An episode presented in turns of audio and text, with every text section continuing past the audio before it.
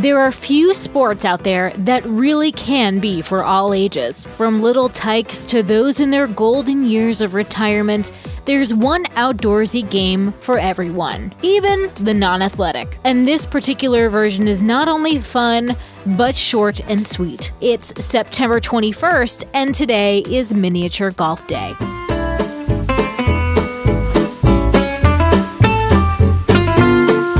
Welcome to Taco Cast Podcast Every Day's a Holiday. No, really, it is. Did you know that literally every day is a holiday? I don't know about you, but I love having a reason to celebrate every day. Whether it's your favorite foods day or something else totally random, happy holiday to you. Depending upon the historian you ask, the origins of mini golf can be traced back to China or Denmark or Scotland, Germany, Mexico, or the US. Point being, many out there claim to be the first, and the oldest claim of them all dates all the way back to China in 975 AD.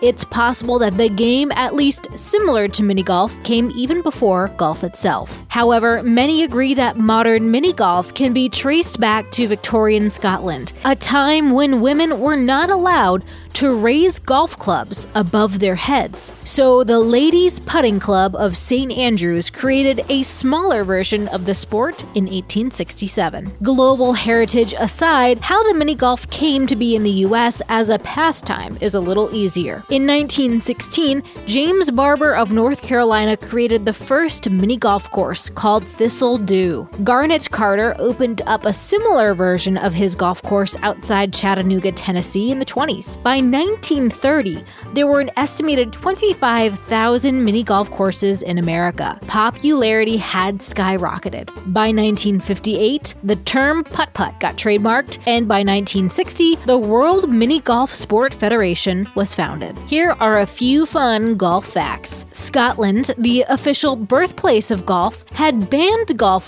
three times for years following its invention because they believed it interfered with military training. On February 6, 1967, Al Shepard Jr. pulled off a one handed swing with a six iron golf club and sent the ball soaring through the moon's low gravity atmosphere. The chances of the average golfer executing a hole in one are 12,500 to 1. So on this day, head out to your local putt putt place and try your hand at a round of 18 holes. It's a great way to be outdoors and have some fun. Happy holiday, everyone, and I'll see you tomorrow.